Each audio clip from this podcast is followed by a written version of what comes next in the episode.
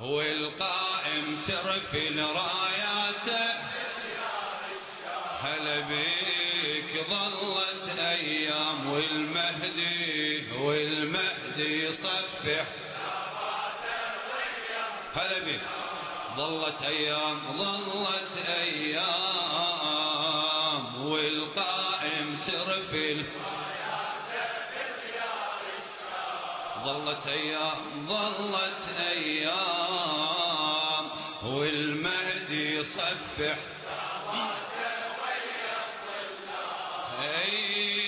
من تضر الإنسانية تبدي الثورة اي من تضر الإنسانية تبدي الثورة وين؟ بديار الشام بديار الشام بديار ظلت أيام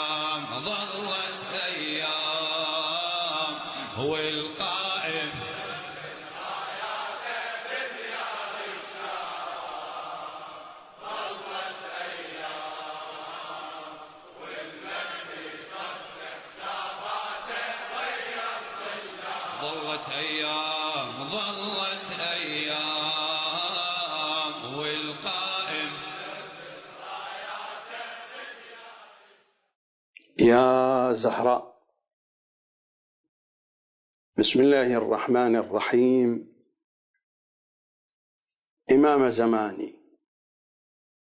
ولي نعمتي. صلوات تترى عليك بقية الله. إني أسرجت إليك جوادي. وهجرت الوادي. إني أسرجت إليك جوادي. وهجرت الوادي. وادي الأوهام. ورفضت الأصنام. وأهل الأصنام. لا تحسبني. لا تحسبني من هذا الوادي وأهل الوادي. لا تثبت اسمي في أحزاب الأصنام. لا تتركني. أصرف عمري في خدمة رايات التيه والجهل والأوهام بالزهراء عليك. إني أسرجت إليك جوادي. فامنحني القوة أن أعلو صهوته. وأفر إليك. ففروا إلى الله. فامنحني القوة أن أعلو صهوته. وأفر إليك بالزهراء عليك. أكمل نقصي. وتجاوز عن خطئي. عن جرمي عن تقصيري. يا من يعفو عن عاص هفوته. امنحني القوة أن أعلو صهوته. وأفر إليك.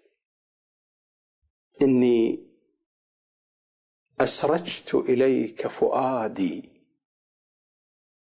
قبل جوادي. وتوجهت إليك. بقية الله. أين وجه الله الذي إليه يتوجه الأولياء؟ إلى كل منتظر ومنتظرة. إلى كل عين شاخصة على الدرب. ملف الكتاب والعترة. الجزء الثاني الكتاب الصامت. الحلقة الثانية سلام عليكم جميعا. مر الحديث في الحلقة الماضية وهي الأولى من حلقات الجزء الثاني من ملف الكتاب والعترة وكانت تشتمل على توضيحات هي بمثابة بوابة أو مقدمة لهذا الجزء من ملف الكتاب والعترة. الحلقة الثانية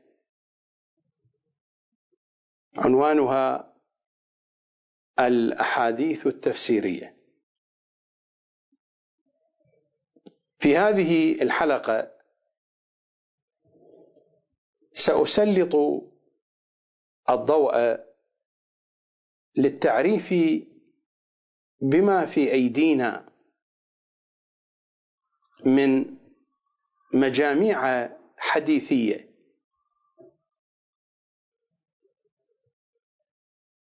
تفسر الكتاب الكريم.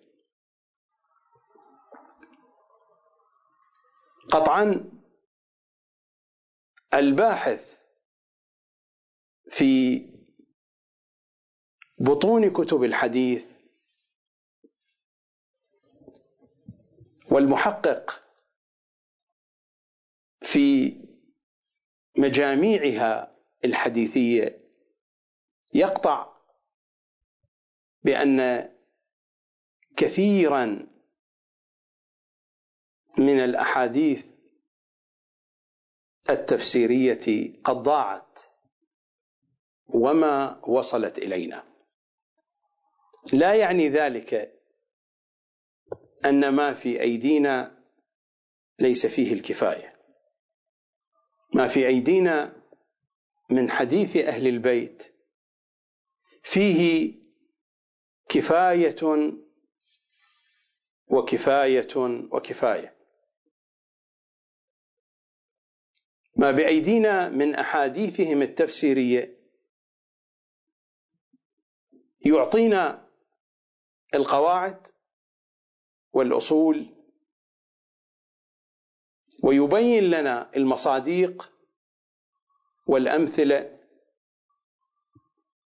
ويكشف لنا الكثير من الحقائق والمضامين القرآنية بحيث لو رجعنا إلى هذه الأحاديث فلسنا بحاجة إلى الرأي الذي لا يستند إلى حقيقة علم القرآن ولسنا بحاجة إلى تفاهات وسخافات. من ناصب العداء لأهل بيت العصمة والطهارة صلوات الله وسلامه عليهم أجمعين. ليست المشكلة أن قدرا كبيرا من الأحاديث التفسيرية ضاع ولم يصل إلينا. لا أريد الحديث هنا عن السبب وعن الإهمال ولا أريد أن أتطرق لكل التفاصيل. لكنني أقول ان ما بأيدينا من أحاديثهم التفسيرية صلوات الله عليهم. يكفينا ويكفينا. أحاول في هذه الحلقة أن أسلط الضوء ولو بشكل مجمل. على ما جاء ووصل إلينا من كتب جمعت ما استطاع جامعوها أن يجمعوا من الحديث التفسيري المروي عنهم صلوات الله عليهم. هناك مجموعة من العناوين المهمة جدا. أحد هذه العناوين تفسير القمي. علي ابن إبراهيم القمي وهو من مشايخ وأساتذة الشيخ الكليني صاحب الكافي رضوان الله تعالى عليهما.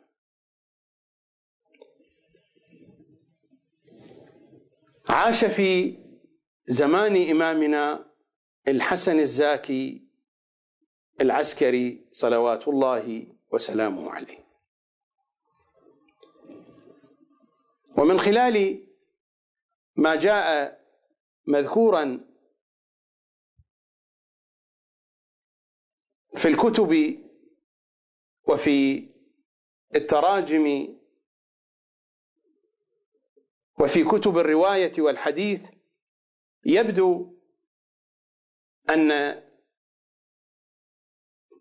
علي ابن إبراهيم القمي صاحب التفسير كان حيا إلى سنة 307 للهجرة. يعني أدرك بدايات القرن الرابع الهجري فهو من علماء ومن محدثي عصر الغيبة الصغرى وهو ممن عاش في زمان إمامنا الحادي عشر الحسن العسكري صلوات الله وسلامه عليه. وتفسيره تفسير معروف ابتدأ من سورة الفاتحة وانتهى بسورة الناس لكن يبدو من خلال النظر والتدقيق في طوايا هذا الكتاب أنه قد افتقدت بعض أحاديثه لست بصدد التوغل في كل هذه الجزئيات إنما هو تعريف للمجاميع الحديثية التي اشتملت على الأحاديث التفسيرية ووصلت إلينا وهي موجودة بين أيدينا في الوقت الحاضر. تفسير علي ابن إبراهيم القمي يسمى أيضا بتفسير الصادقين لأن ما فيه من الأحاديث وما فيه من الروايات منقولة عن باقرهم وعن صادقهم صلوات الله عليهم. فيه الكثير من الحقائق والكثير من المضامين. وفي أول التفسير ذكر مقدمة فيها مجموعة من القواعد المهمة ومن الأصول المهمة في تفسير الكتاب الكريم وكل ذلك مستندا إلى الحديث المعصوم.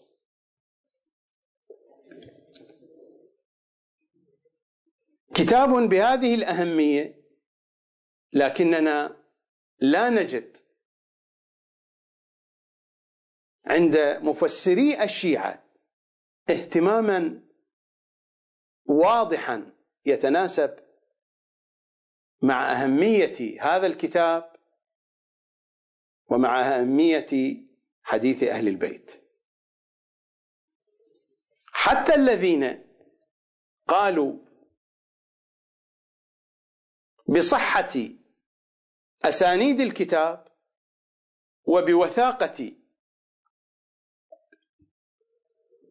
رواة هذا التفسير كما ذهب إلى ذلك السيد الخوئي في معجم رجال الحديث حتى الذين ذهبوا إلى توثيق الرواة الذين وردت أسماؤهم عمليا لا يقبلون المتون التي وردت في هذا الكتاب.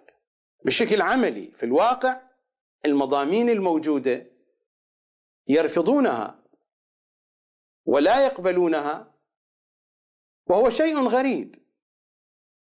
أن نقول بوثاقة الرواة بصحة الأسانيد ثم نعرض عن المتون.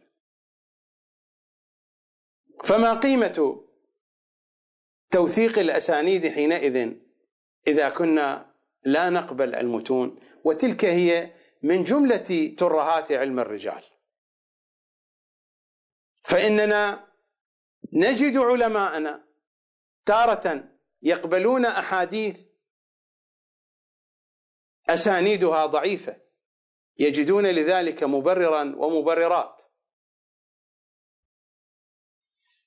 وفي أحيان أخرى لا يقبلون متون مع أنهم يقولون بصحة أسانيدها. ويجدون لذلك مبررات ومبررات وكل هذه المبررات لو وضعت على طاولة التشريح لظهرت بأنها قول جزاف. لا يمتلك قدرا من الحقيقة العلمية. هذا هو تفسير علي بن إبراهيم. تفسير علي بن إبراهيم تفسير منقول عن أهل البيت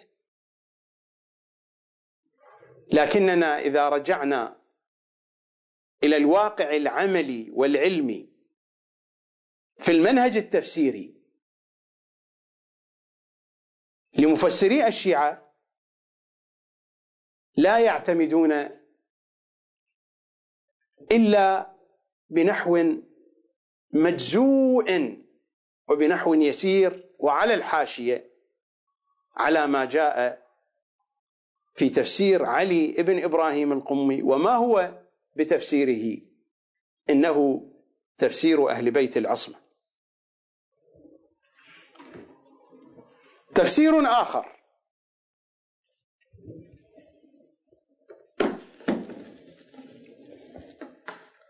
تفسير العياشي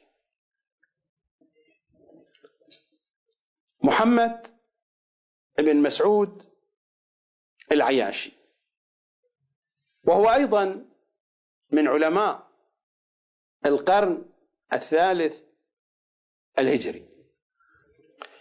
تفسير العياشي لم يصلنا كاملا. ما هو موجود بين أيدينا تقريبا يمثل نصف التفسير. هناك نصف ضائع. قلت قبل قليل تفسير علي ابن إبراهيم القمي الناظر والمحقق في طوايا الكتاب يطمئن إلى أن أحاديث قد فقدت. من هذا الكتاب. أما تفسير العياشي فما في أيدينا يصل إلى آخر سورة وهي سورة الكهف. من سورة الكهف؟ وإلى آخر المصحف الشريف إلى آخر القرآن الكريم قد ضاع ولم يصل إلينا. وإشكال آخر يشكله المشكلون على تفسير العياشي. أن هذه النسخة ضاعت أسانيدها مع أنهم يقولون بأن العياشي من أهل الخبرة بالحديث وقد نقل أحاديثه عن المصادر الصحيحة ولكن لأن الأسانيد قد فقدت من هذا الكتاب فسقط تفسير العياشي عن الاعتبار. لو تفحص المتفحص المنصف المعتقد بأهل بيت العصمة تفسير العياشي لوجد أن هذا التفسير ينطق بالحق. إنه حديثهم ولحنهم الواضح. إنها كلماتهم النورية وإنها البيانات التي لا يمكن أن يفسر القرآن إلا من خلال هذه النصوص. من خلال النصوص التي جاءت في تفسير علي ابن إبراهيم أو من خلال النصوص التي جاءت في تفسير العياشي ومعلومة بخصوص العياشي. العياشي في بدايات أمره كان من مخالفي أهل البيت ثم بعد ذلك اهتدى إلى الحق. وحين اهتدى إلى الحق أوقف كل أمواله. كان ثريا جدا ورث عن أبيه أموالا طائلة. أوقفها لنشر حديث أهل بيت العصمة. وكتب كثيرا. ومن جملة ما كتب كتب هذا التفسير وجمع فيه أحاديث أهل البيت ولكن لم يصلنا بالكامل. تلاحظون أن سهام التضعيف متوجهة بالكامل إلى هذه المجاميع الحديثية. مجاميع الحديث التفسيري.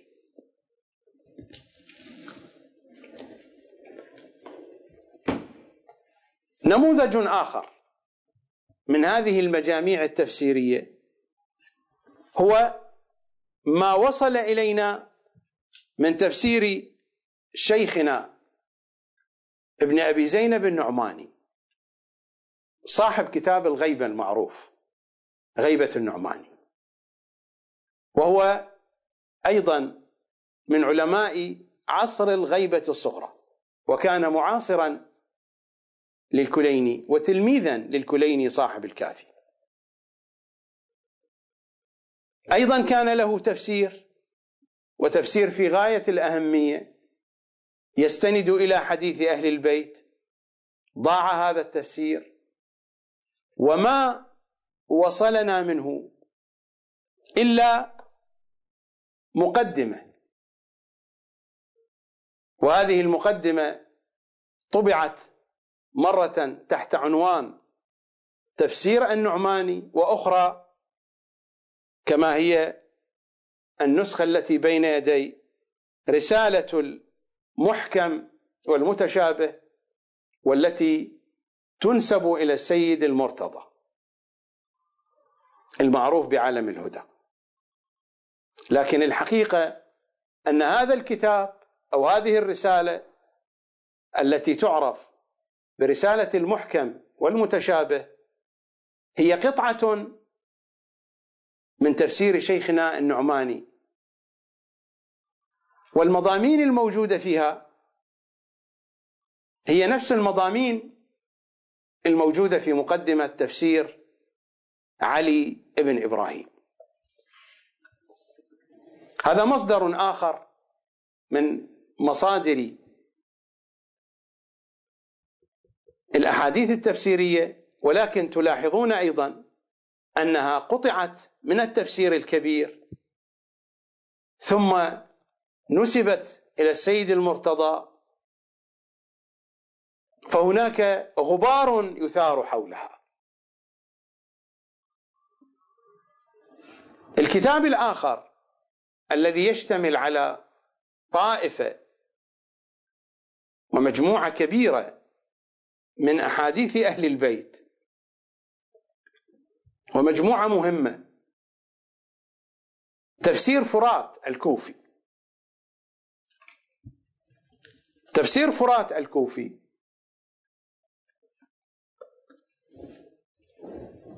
إذا ما نظر المتصفح في طوايا هذا الكتاب يجد أن حديث أهل البيت واضحة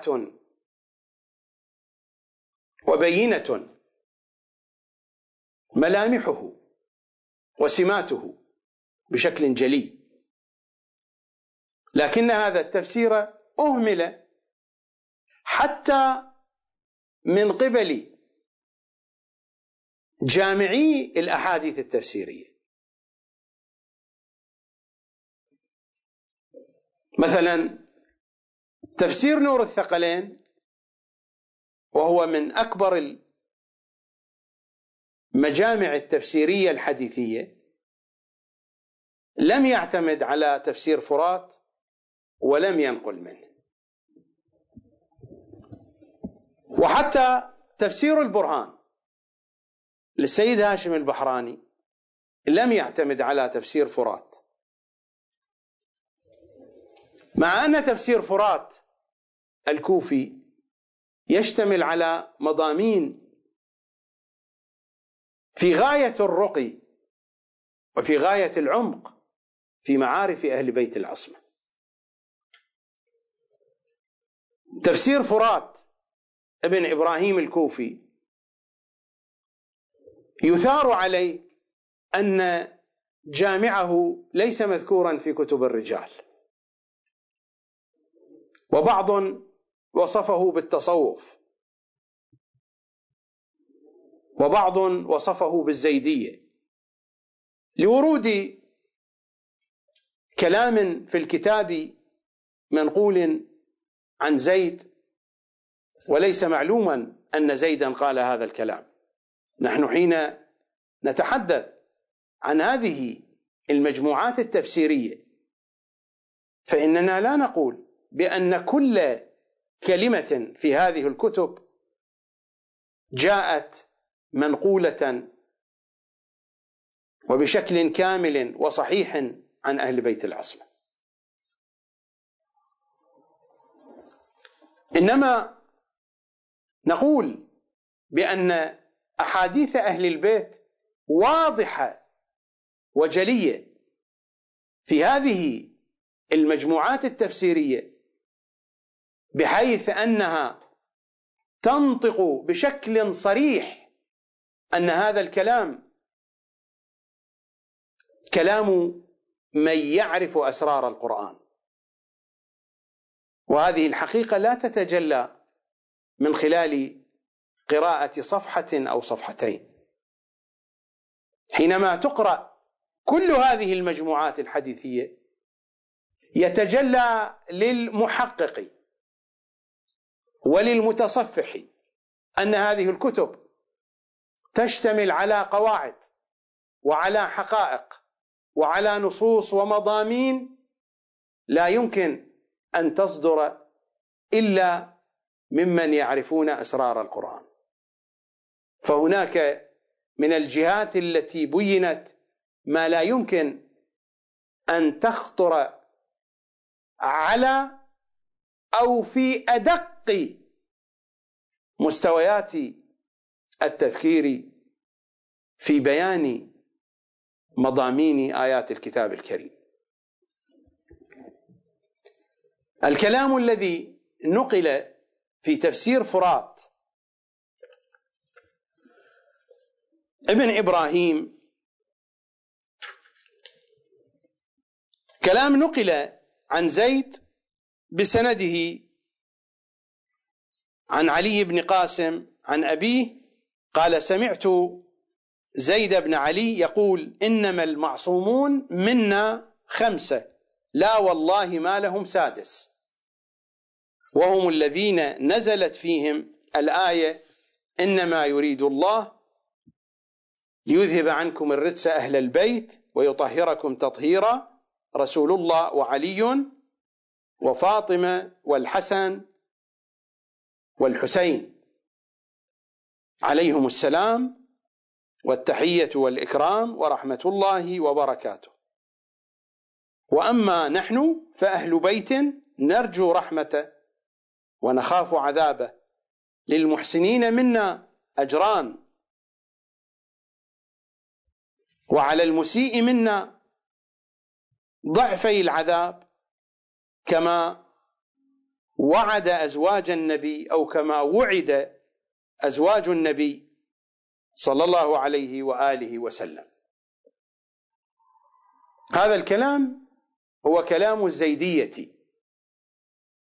وما كان زيد يقول هذا الكلام ولا يكون هذا سببا في الإعراض عن كتاب يشتمل على حقائق وأسرار منها مثلا.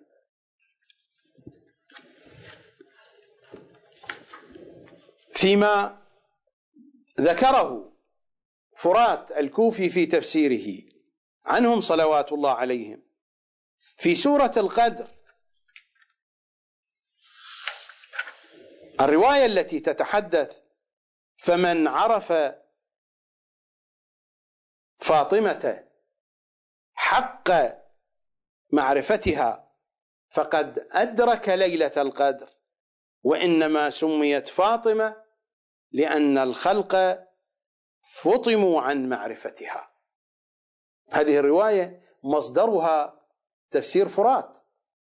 لذلك صاحب نور الثقلين إذا أردت أن تبحث عن هذه الرواية لن تجد هذه الرواية في نور الثقلين لأنه لم ينقل عن تفسير فرات. وإذا أردت أن تبحث عن هذه الرواية في تفسير البرهان فإنك لن تجد هذه الرواية لأن صاحب البرهان لم ينقل عن تفسير فرات.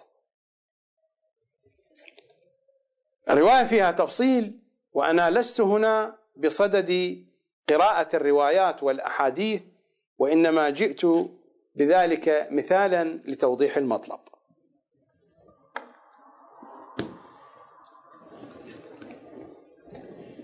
عندنا تفسير القمي تفسير العياشي تفسير النعماني وهذا تفسير فرات.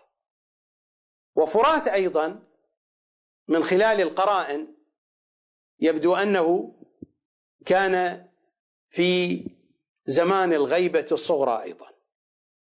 هذه التفاسير كلها كما تلاحظون تفاسير في زمان الغيبة الصغرى.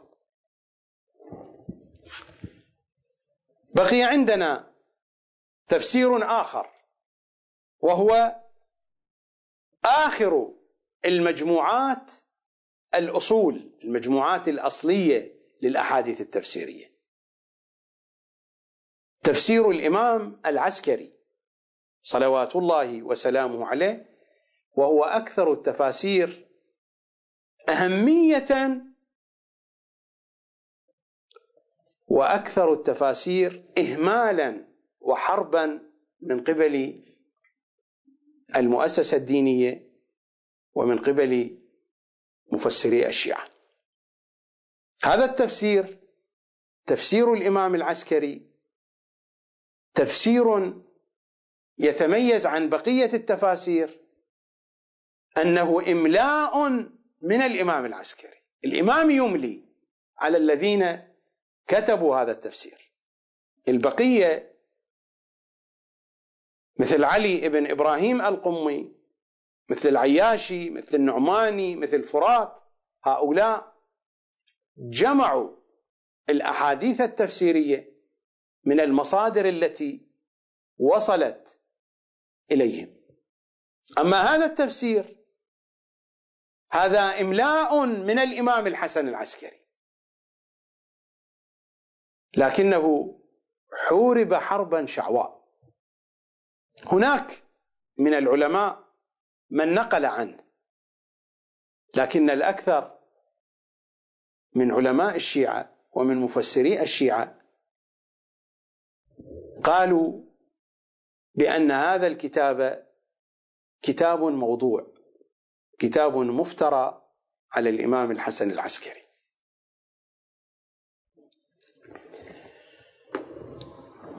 وناقشوا في أشياء كثيرة وأنا هنا لست بصدد ذكر ترهات الرجاليين. ولا أريد الحديث عن الأسانيد فلا قيمة لذلك. حديث أهل البيت دال على نفسه بنفسه. البعض ممن ضعف هذا الكتاب أشار إلى أحاديث من جملتها على سبيل المثال. هناك رواية عن المختار الثقفي في تفسير إمامنا العسكري في هذا الكتاب رواية عن المختار الثقفي من أن الحجاج ابن يوسف الثقفي كان قد سجنه وأراد أن يقتله وأن عبد الملك بن مروان بعث إليه بأمر أن يطلق سراح المختار. والمختار من المعروف أنه سجن في زمان عبيد الله بن زياد وأن الحجاج بن يوسف الثقفي جاء إلى العراق بعد مقتل المختار الثقفي رضوان الله تعالى عليه. هذه القضية واضحة هناك اشتباه في النقل وإلا تفاصيل الواقعة قد حدثت في زمان عبيد الله بن زياد وجاء الكتاب من يزيد بن معاوية. يأمر عبيد الله بن زياد بإطلاق سراح المختار. مجرد وجود خطأ تاريخي سببه النساخ سببه الكتاب هناك تحريف مقصود وهناك تحريف غير مقصود. إذا كانت الأمور هكذا تقاس اذا لابد أن نلغي كتاب الكاف الشريف. في الجزء الثامن من كتاب الكاف الشريف موجود تحت عنوان حديث علي بن الحسين مع يزيد لعنه الله. والرواية التي قبلها أيضا هناك تفصيل مذكور يمكنكم أن تراجعوه عن أن يزيد بن معاوية حينما جاء إلى الحج ووصل إلى المدينة وتكلم مع الإمام السجاد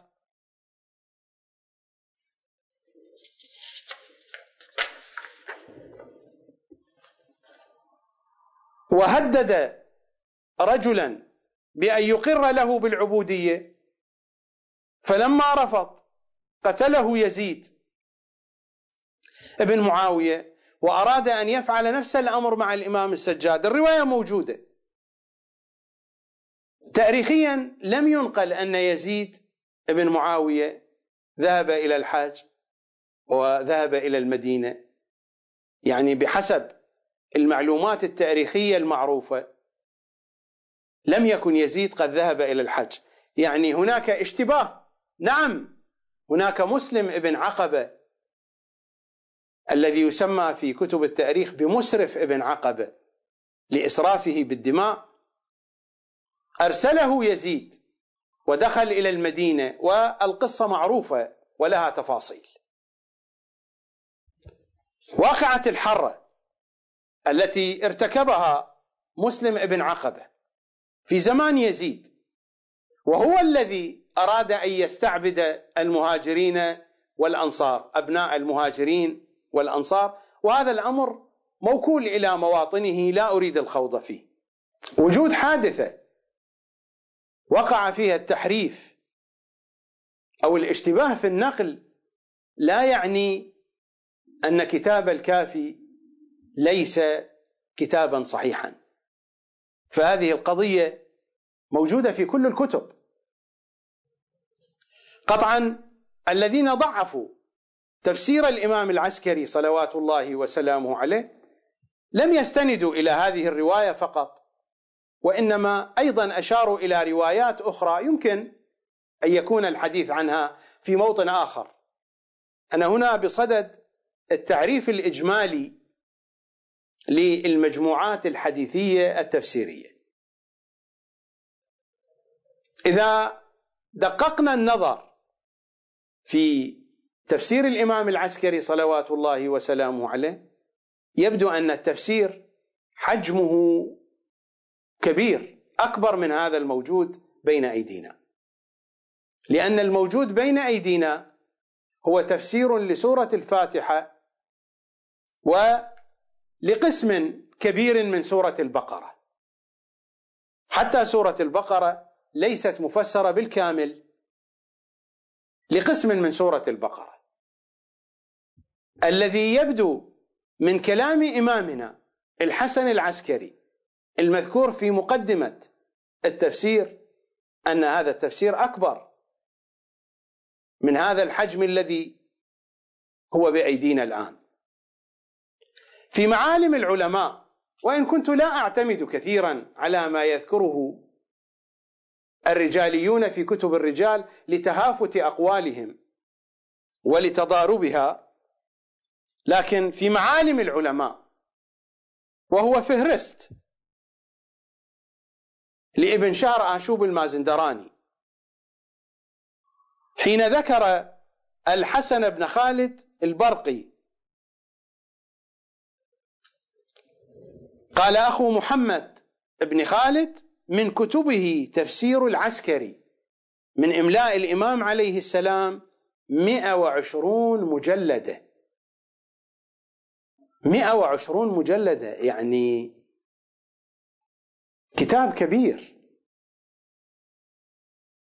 يبدو أنه تفسير لكل القرآن وأنا لا أعتمد على هذا الكلام. أنا لا أعتمد على هذا الكلام في التصور الذي بنيته عن أن هذا الكتاب كبير إنما أعتمد على ما جاء في المقدمة. ما جاء في المقدمة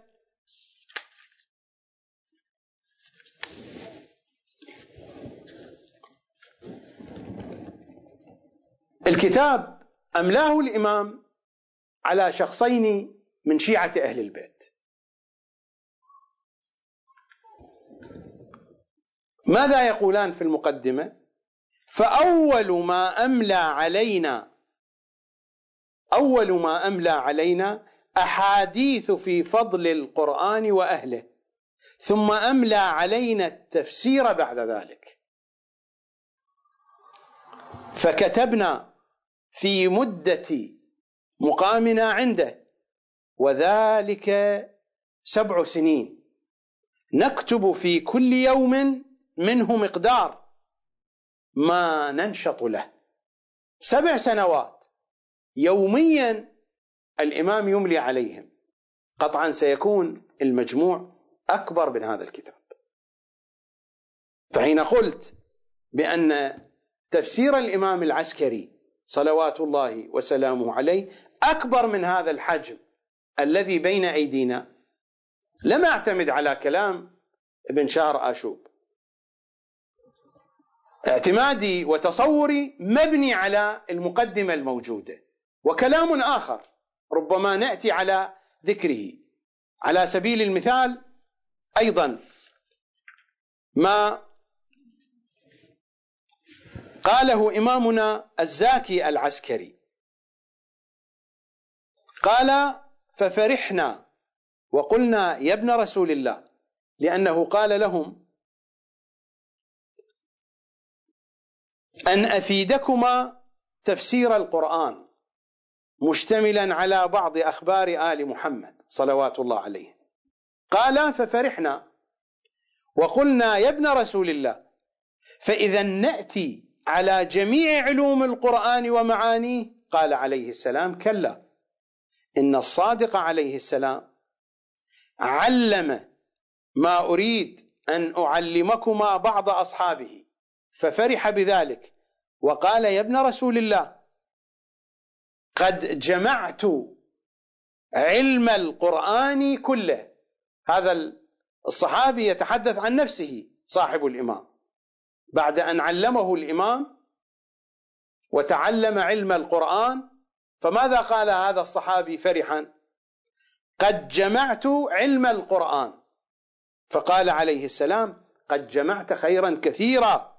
وأوتيت فضلا واسعا لكنه مع ذلك أقل قليل من أجزاء علم القرآن. إن الله عز وجل يقول قل لو كان البحر مدادا لكلمات ربي إلى آخر الآية. وهذا علم القرآن ومعانيه. وما أودع من عجائبه. فكم ترى مقدار ما أخذته من جميع هذا القرآن؟ ولكن القدر الذي أخذته قد فضلك الله تعالى به على كل من لا يعلم كعلمك ولا يفهم كفهمك هذا الكلام يشير إلى أن الإمام قد أملى عليهم شيئا عظيما وكثيرا. ولكن تلاحظون بأن هذه المجاميع التفسيرية كلها قد ضيعت وكلها قد حذف الكثير منها وكلها قد توجهت إليها سهام التشكيك وكل ذلك من علماء الشيعة من رجالي الشيعة من فقهاء الشيعة من مفسري الشيعة. ضيعت هذه الكتب التفسيرية وشوهت ولم يكن هناك اهتمام بها. هذه هي الحقيقة. قد لا يقبل البعض كلامي ولكن هذه هي الحقيقة. حقيقة واضحة وجلية. مثلا هذه المجموعة تفسير نور الثقلين صاحب هذا التفسير وهو من المحدثين الأجلاء من علماء القرن الحادي عشر. حاول أن يجمع ما تمكن من جمعه من حديث أهل البيت في هذا الكتاب. لم ينقل عن تفسير الإمام الحسن العسكري. نقل بالواسطة. نقل بعضا من الأحاديث التي جاءت في كتاب الاحتجاج مثلا. صاحب الاحتجاج الطبرسي ليس المفسر صاحب مجمع البيان غيره.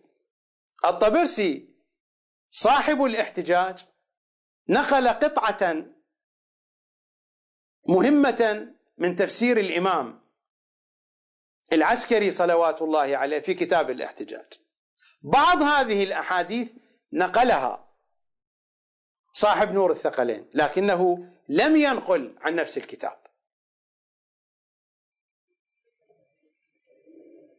وكذلك لم ينقل عن تفسير فرات الكوفي مع أنه يحاول أن يجمع الأحاديث كلها. لكن في نفس الوقت نراه يعتمد اعتمادا واضحا على تفسير مجمع البيان. ومجمع البيان في حقيقته ما هو بتفسير شيعي؟ مجمع البيان هو تفسير ألف بالكامل على ذوق المخالفين. تفسير مجمع البيان هو نقل نفس المضامين الموجودة في تفسير التبيان للشيخ الطوسي. وتفسير التبيان للشيخ الطوسي قد اعتمد اعتمادا كبيرا على مفسري المخالفين من الشافعية والمعتزلة وقد اعتمد اعتمادا كبيرا على تفسير الطبري. فنقل الكثير الكثير مما قاله الطبري ودائما ينقل عن أبي جعفر. قال أبو جعفر حتى لكثرة ما قال هكذا تصور العديد من العلماء أن أبا جعفر المذكور هنا هو الباقر صلوات الله عليه. وما هو بالباقر؟ إنه أبو جعفر الطبري العالم المخالف لأهل البيت. المؤرخ والمفسر والمحدث المعروف محمد بن جرير الطبري. فحين يقول أبو جعفر يعني الطبري هذا التبيان. مجمع البيان حاول أن ينقل نفس المضامين وأضاف إليها الكثير الكثير من حديث المخالفين. مع أن صاحب نور الثقلين في مقدمة الكتاب تعهد بأن ينقل حديث أهل البيت صلوات الله وسلامه عليهم أجمعين. فحين ينقل عن صاحب مجمع البيان ينقل حديث المخالفين. قد ينقل حديث أهل البيت ولكنه ينقل حديث المخالفين. مشكلتنا كبيرة مع حديث المخالفين. على سبيل المثال أعطيك هذا النموذج. هذا الجزء السادس من نور الثقلين. هذه الطبعة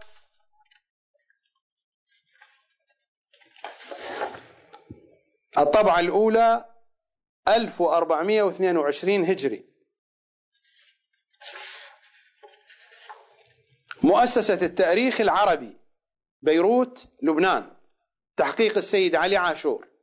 صفحة 262 هذا الجزء السادس الحديث الثامن والخمسون في مجمع البيان روي مرفوعا عن النبي صلى الله عليه وآله أنه صلى صلاة فقال إن الشيطان عرض لي ليفسد علي صلاتي فأمكنني فأمكنني الله منه فدعوته ولقد هممت أن أوثقه إلى سارية حتى تصبحوا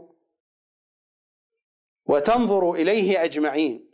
فذكرت قول سليمان عليه السلام هب لي ملكا لا ينبغي لأحد من بعدي فرده الله خاسئا خائبا أورده البخاري ومسلم في الصحيحين.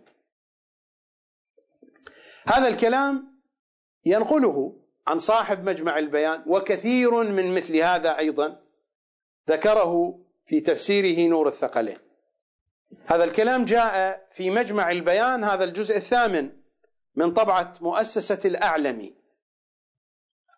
في صفحة 362 صاحب مجمع البيان وهو يتحدث في سورة صاد.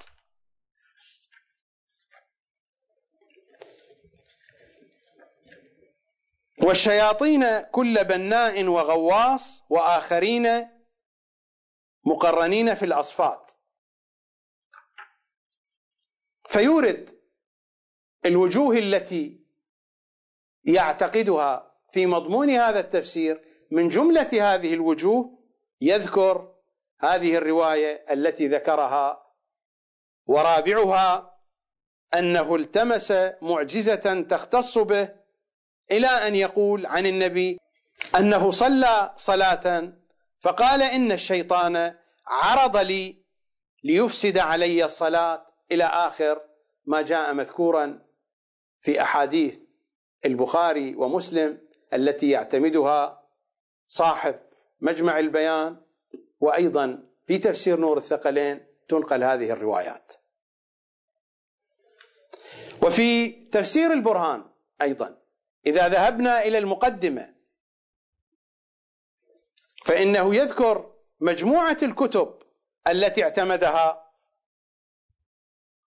ويذكر بعضا منها من كتب المخالفين لأهل البيت مثل كتاب الكشاف للزمخشري مثل كتاب ربيع الأبرار أيضا للزمخشري وكتب أخرى أيضا. فإما هي كتب للمخالفين أو كتب نقلت عن المخالفين ككتاب الشيخ الفاضل أبي الحسن والرام مجموعة والرام هو من علماء الشيعة لكن كتابه مشحون بأحاديث المخالفين. لكن تبقى أفضل المجموعات التفسيرية عندنا مجموعة البرهان ومجموعة نور الثقلين وإني أفضل تفسير البرهان على نور الثقلين لأنه قد نقل تفسير الإمام العسكري صلوات الله وسلامه عليه بالكامل. الفارق بين تفسير البرهان وتفسير نور الثقلين في تفسير البرهان صاحب البرهان نقل تفسير الإمام العسكري صلوات الله وسلامه عليه بالكامل. بينما في نور الثقلين نقل أحاديث عن كتب نقلت عن تفسير الإمام الحسن العسكري صلوات الله وسلامه عليه. بقي عندنا تفسير ما وصل إلينا وهو تفسير محمد بن العباس بن الماهيار ويبدو أنه تفسير كبير كان موجودا في زمان السيد ابن طاووس بحسب ما نقل عن السيد ابن طاووس وما جاء مذكورا في كتبه من أن هذا التفسير كان موجودا عنده وهو تفسير كبير. هذا التفسير ليس موجودا وإنما توجد البعض من رواياته. عندنا كتاب تأويل الآيات الظاهرة في فضائل العترة الطاهرة للسيد شرف الدين النجفي. الاسترابادي هذا الكتاب الاسترابادي شرف الدين اعتمد على تفسير ابن الماهيار فنقل مجموعة من أحاديثه ويبدو أن شرف الدين النجفي الاسترابادي لم يكن قد وصل إليه التفسير كاملا. إنما وصل إليه بعض من التفسير فهو في بعض الأحيان ينقل عن كتاب سعد السعود وهو كتاب للسيد ابن طاووس نقل فيه شيئا يسيرا من روايات ابن الماهيار.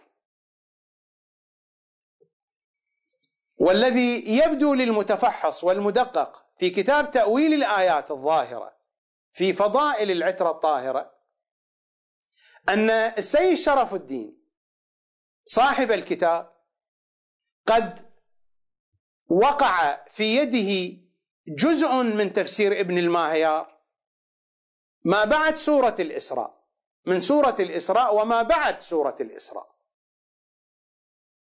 الروايات التي ذكرها روايات في غاية الأهمية وروايات في غاية العمق. تحدثت عن جوانب من مقاماتهم الغيبية وتحدثت عن جوانب من رمزية القرآن ومصطلحات القرآن الخاصة بهم صلوات الله وسلامه عليهم أجمعين. تقريبا هذه هي أهم الكتب وليس تقريبا وإنما الكتب التي تشكل المجاميع التفسيرية من حديث أهل بيت العصمة هي هذه التي عرضتها بين أيديكم.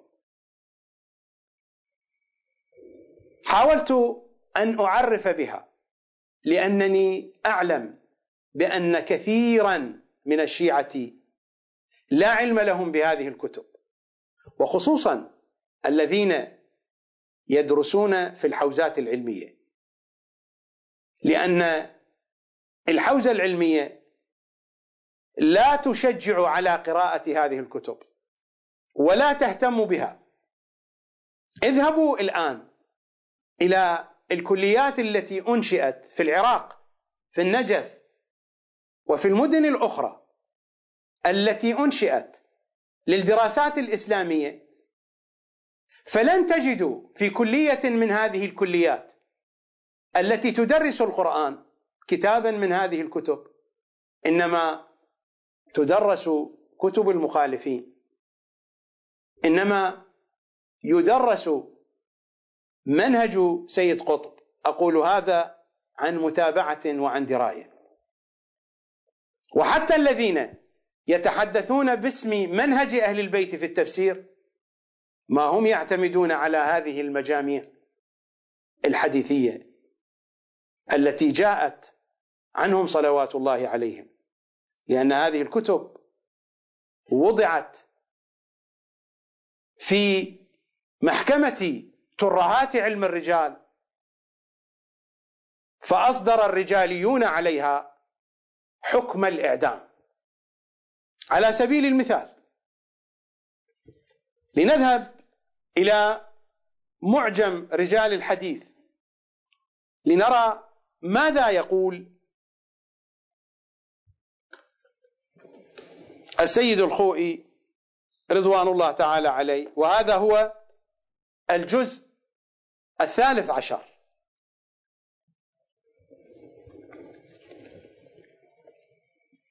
من معجم رجال الحديث.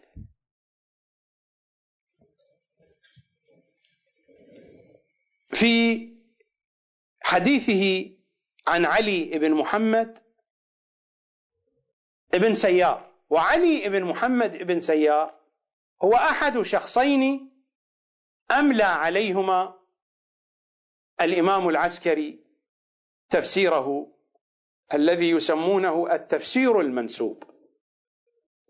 حين يطبعون هذا الكتاب الآن هذه النسخة التي بين يدي التفسير المنسوب. يعني ليس تفسيرا قد ورد عن الإمام العسكري وإنما نسبه من نسبه. التفسير المنسوب للإمام الحسن العسكري.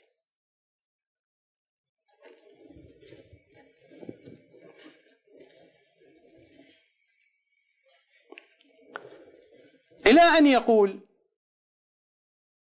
السيد الخوئي بعد أن يذكر التضعيف لهؤلاء الذين أملى عليهم الإمام العسكري صلوات الله وسلامه عليه. بعد التضعيف والحديث عن مجهولية حالهما ماذا يقول السيد الخوئي؟ بالنتيجة ما هي الخلاصة؟ ما هو رأيه في تفسير الإمام الحسن العسكري. يقول أن الناظر في هذا التفسير لا يشك في أنه موضوع. أن الناظر في هذا التفسير لا يشك في أنه موضوع. وجل مقام عالم محقق أن يكتب مثل هذا التفسير فكيف بالإمام عليه السلام؟ قطعا يتحدث عن عالم محقق عن نفسه. يعني السيد الخوئي يرى في نفسه بأنه يجل أن يكتب تفسيرا كهذا التفسير. فكيف بالإمام صلوات الله عليه؟ فهو قد حكم على هذا التفسير بالإعدام. إعدام كامل.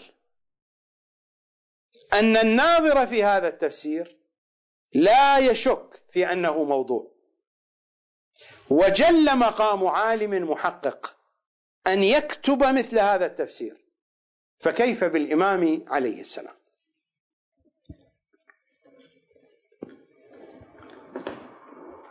الحلقة القادمة سيكون الحديث فيها في أجواء هذا الحكم الذي أصدره السيد الخوئي رضوان الله تعالى عليه بإعدام هذا الكتاب بإعدام تفسير الإمام الحسن العسكري إذ أنه يستبعد أن يكون هذا التفسير من عالم محقق فكيف يكون هذا التفسير؟ قد صدر من الإمام الحسن العسكري صلوات الله وسلامه عليه. وللعلم هذا الرأي هو الرأي المتبنى في المؤسسة الدينية في الوقت الحاضر. سؤال وجه إلى السيد السيستاني إلى السيد محمد سعيد الحكيم إلى بقية المراجع. الجواب نفس الجواب بأن الكتاب موضوع. بأن هذا الكتاب مفترى على الإمام الحسن العسكري صلوات الله وسلامه عليه. وهذا هو المنهج الخوئي والمدرسة الخوئية المدرسة الشيعية التي تضرب أطنابها في المؤسسة الدينية وفي الحوزات العلمية. أن كانت هناك مراكز أن كانت هناك مدارس أن كانت هناك تجمعات للبحث العلمي فإن مدرسة السيد الخوئي هي التي تضرب أطنابها المدرسة المسيطرة في الوقت الراهن على الجو العلمي. لهذا السبب سأقف عند السيد الخوئي رضوان الله تعالى عليه وعند كلامه هذا في الحلقة القادمة. هناك من العلماء من قبل هذا التفسير هناك من العلماء من شكك فيه هناك من العلماء من رفضه رفضا قاطعا كما هو الحال مع السيد الخوئي. وقت البرنامج لا يكفي لتناول كل الآراء إنما أقف عند السيد الخوئي لأنه هو الأبرز هو الرجالي والأصولي الأبرز في العصور المتأخرة والمراجع الموجودون الآن ما هم إلا حروف صغيرة في كتاب كبير اسمه السيد الخوئي. لهذا السبب سأقف طويلا عند كلام السيد الخوئي في الحلقة القادمة إن شاء الله تعالى. تلاحظون أن الأحاديث التفسيرية التي وردت عن أهل بيت العصمة كلها في دائرة الإنكار والشك.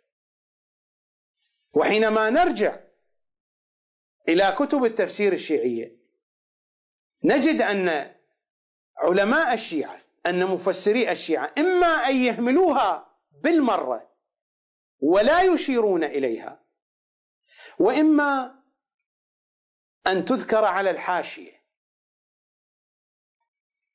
وإما أن تذكر في نهاية الكلام بعد أن يوضع في صدر الكلام ما يأتي موافقا لمنهج المخالفين. الآن إذا ذهبنا إلى تفسير التبيان مثلا إلى تفسير مجمع البيان إلى تفسير جوامع الجامع.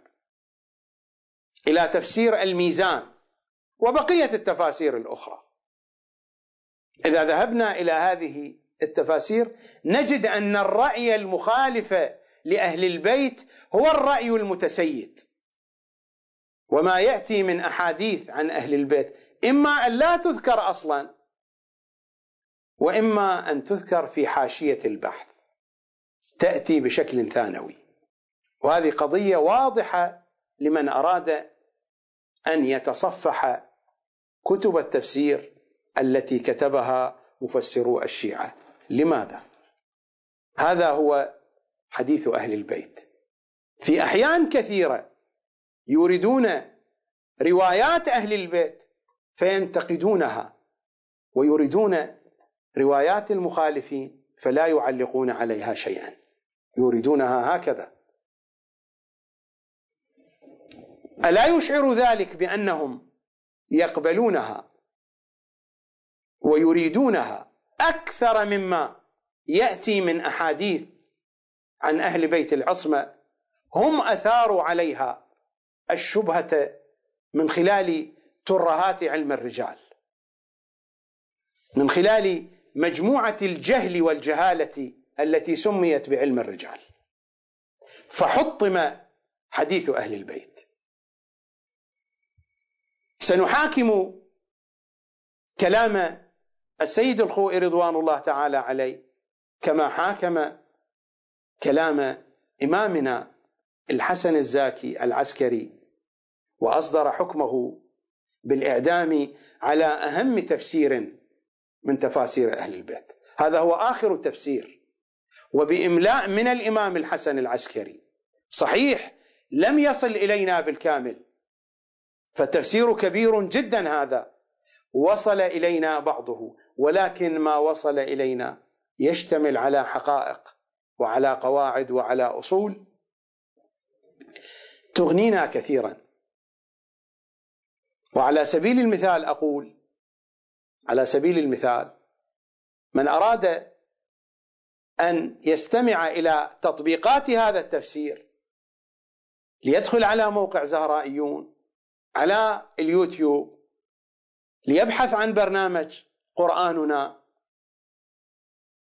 حلقات برنامج قرآننا تصل إلى ما يقرب من خمسين ساعة. جل ما في هذه الحلقات يعتمد في أصوله وفي قواعده على ما جاء في تفسير إمامنا الحسن الزاكي العسكري. صلوات الله وسلامه عليه. وسنتحدث عن هذا التفسير لأهميته ولاشتماله على مطالب هي غير موجودة في كل المجاميع التفسيرية الأخرى. ولاشتماله على حلول وأجوبة لأسئلة مهمة لم نجد لها جوابا إلا في هذا التفسير. في تفسير إمامنا الزاكي العسكري. ولكن ماذا نصنع مع هذا التأثر الكبير بحديث المخالفين؟ ماذا نصنع مع هذه التأثيرات القاتلة لمنهج المخالفين في المدرسة التفسيرية الشيعية؟ هذا هو تفسير الصافي للفيض الكاشاني. ماذا قال في مقدمته؟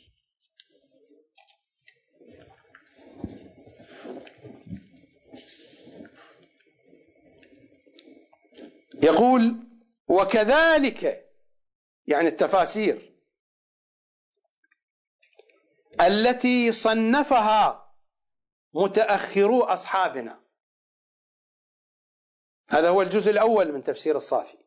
انتبهوا إلى كلامه. وكذلك يعني التفاسير التي صنفها متأخرو أصحابنا فإنها أيضا مستندة إلى رؤساء العامة إلى المخالفين إلى أئمة المخالفين.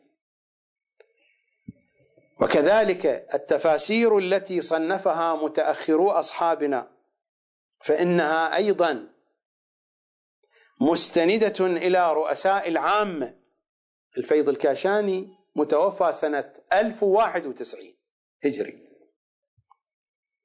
متأخرو أصحابنا عن الفترة التي سبقته وهذه القضية بقيت مستمرة إلى يومك هذا. من زمان الفيض الكاشاني إلى يومك هذا نفس القضية.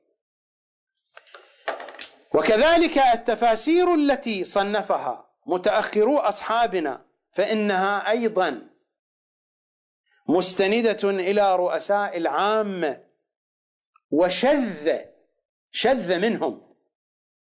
وشذ ما نقل فيه حديث عن أهل العصمة. يعني حديث أهل بيت العصمة حديث شاذ في كتب التفاسير الشيعية لأنهم قد حكموا بإعدام هذه الكتب.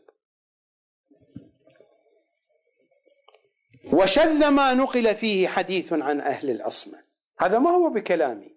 هذا كلام الفيض الكاشاني المتوفى سنة 1091 وذلك لأنهم إنما نسجوا على منوالهم على نفس المنهج. وذلك لأنهم يعني مفسري الشيعة إنما نسجوا على منوالهم.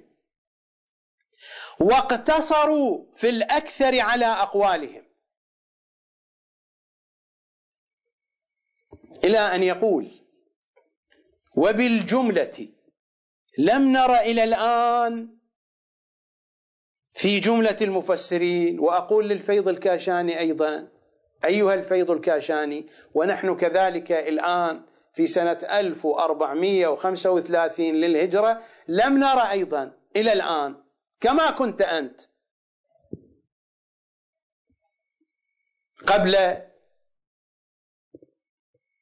مئات من السنين ألف وواحد وتسعين توفي ونحن الآن ألف وأربعمية وخمسة وثلاثين. القضية هي القضية. ماذا يقول الفيض الكاشاني؟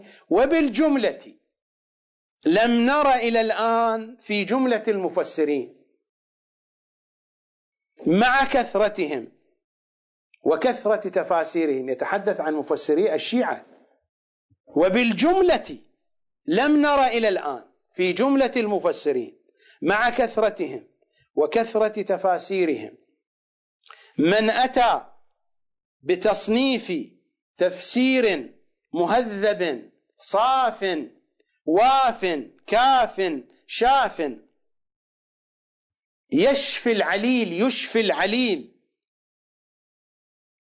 ويروي الغليل يكون منزها عن آراء العوام يعني عن آراء المخالفين. مستنبطا من أحاديث أهل البيت عليهم السلام. القضية نفس القضية إلى يومك هذا.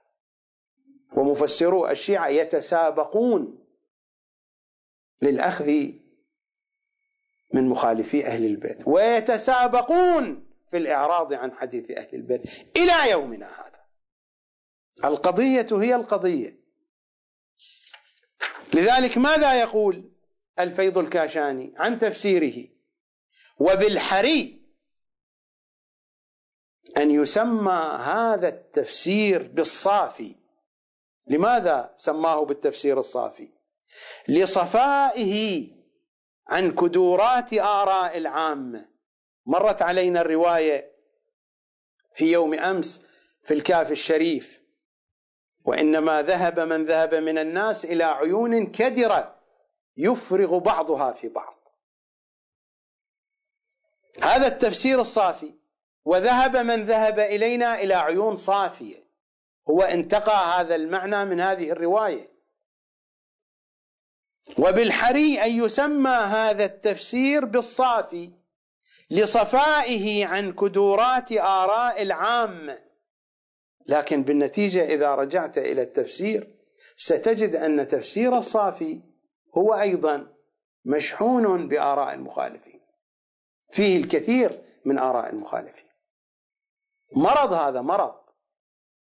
مرض منتشر في كل مكان بحيث حتى العالم الذي يريد أن يتخلص من ذلك لا يستطيع. لماذا؟ لكثرة التأثر في الكتب الشيعية بالمناهج المخالفة لأهل البيت.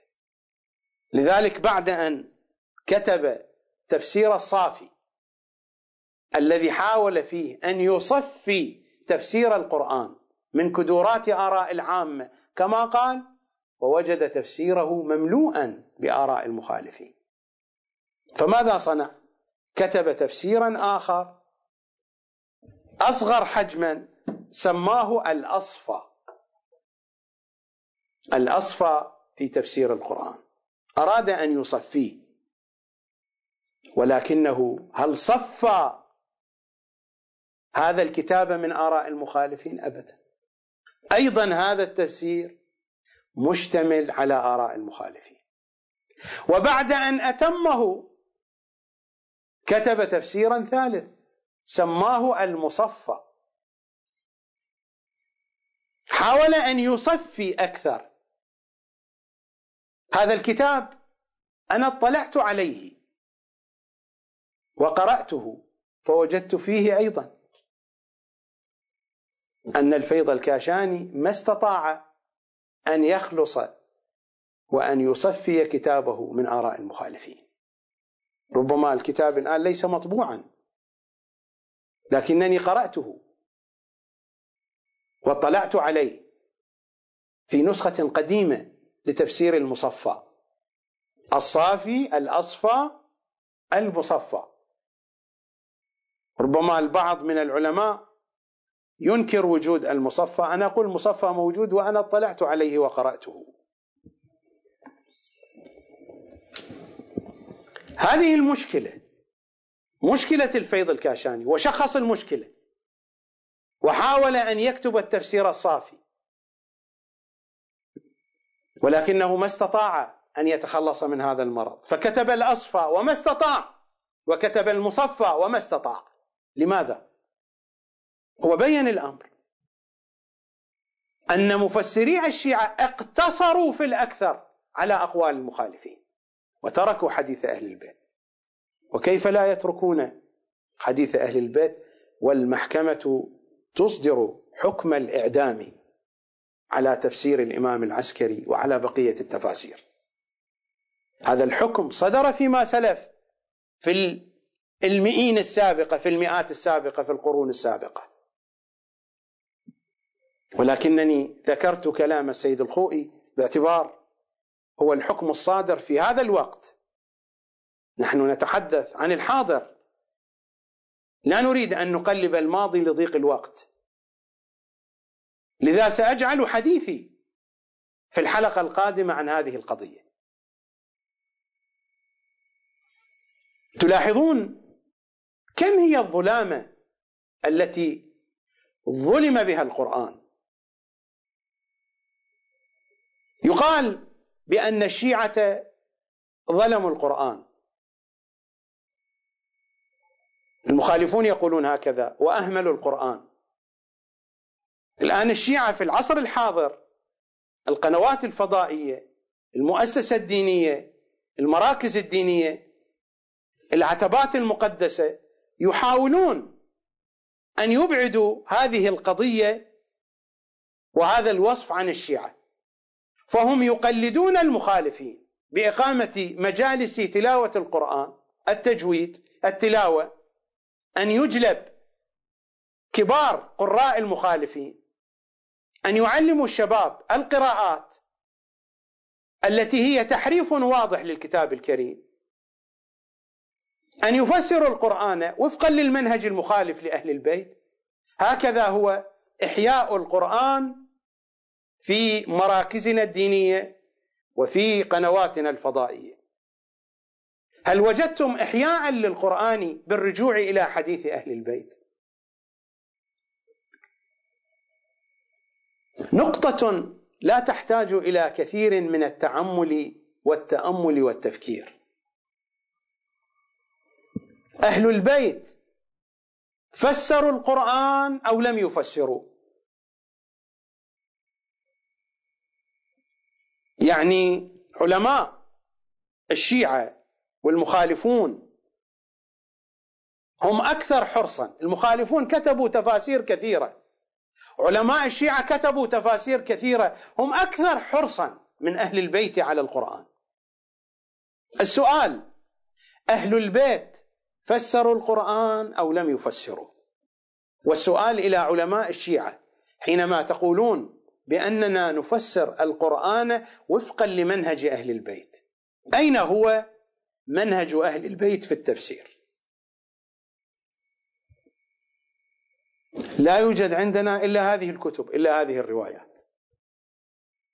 إذا كانت هذه الروايات ضعيفة وهذه الكتب موضوعة بحسب ترهات علم رجالكم الذي هو علم رجال المخالفين. إذا كانت هذه الروايات ضعيفة بحسب ترهات علم الرجال فأين تفسير أهل البيت إذا لا توجد روايات أخرى. المنطق يقول بأن تفسير أهل البيت هو هذا وبأن هذا من أدل الأدلة على سخافة علم الرجال وتفاهته. أين تفسير أهل البيت؟ هذه المجموعات الحديثية هي كل ما ورد من حديث أهل البيت في تفسير القرآن. إذا كانت هذه المجموعات ضعيفة وسلمنا بقولكم أين هو تفسير أهل البيت؟ لم يفسر أهل البيت القرآن أو فسروه؟ إذا فسروه فأين تفاسيره؟ ما هي إلا هذه؟ وما قولكم إلا قول باطل لأنه استند إلى قواعد أخذت من مخالفي أهل البيت. فماذا يتوقع من يعتمد على مناهج المخالفين؟ قطعا مناهج المخالفين ستذبح حديث أهل البيت. ماذا يتوقع من مناهج المخالفين غير ذلك؟ منهج المخالفين سينكر الحقائق الموجودة في هذه الروايات. منهج المخالفين سيرفض هذه الكتب ويرفض هذه الأحاديث. أعتقد القضية واضحة ولا تحتاج إلى كثير من التفكير وإلى كثير من إطالة القول وإطالة الحديث. بهذا أصبحت لدينا صورة مجملة وواضحة وبينه عن مجاميع الحديث التفسيري التي يجب على شيعة أهل البيت أن يدرسوها وأن تفتح مراكز لدراسة هذه الأحاديث ولتأصيل الأصول وتقعيد القواعد لمنهج تفسير القرآن وفقا للعترة الطاهره المطهرة. وإلا سيبقى الشيعة في ضياع وضياع. ومنهج لحن القول. أحد أسسه هو هذا. بعد اللسانية أن نفهم القرآن في ضوء الأحاديث التفسيرية لأهل البيت.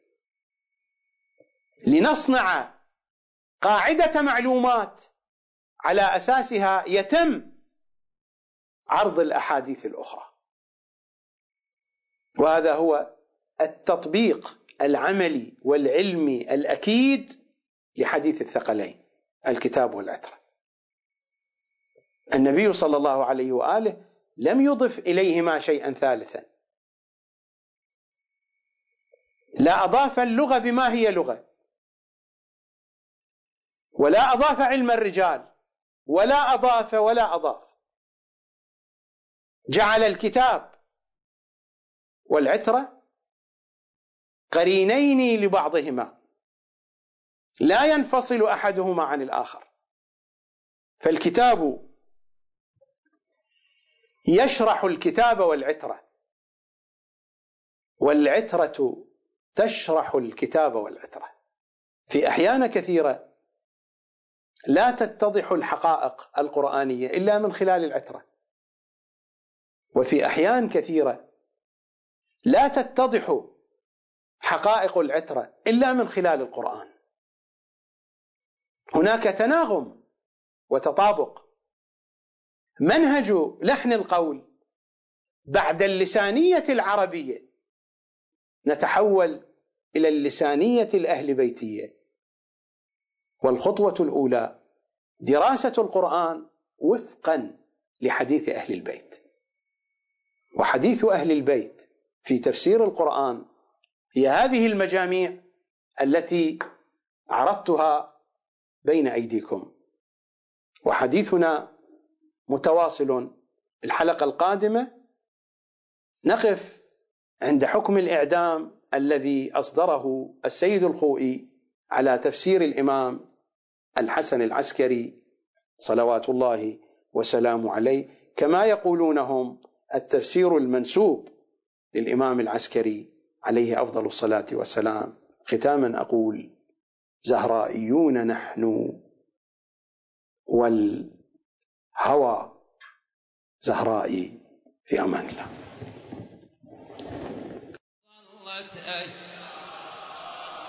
هو القائم ترفل راياته هلا بك ظلت أيام والمهدي والمهدي يصفح.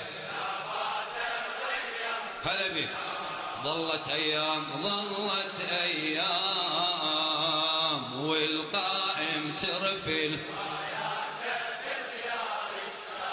ظلت أيام ظلت أيام يصفح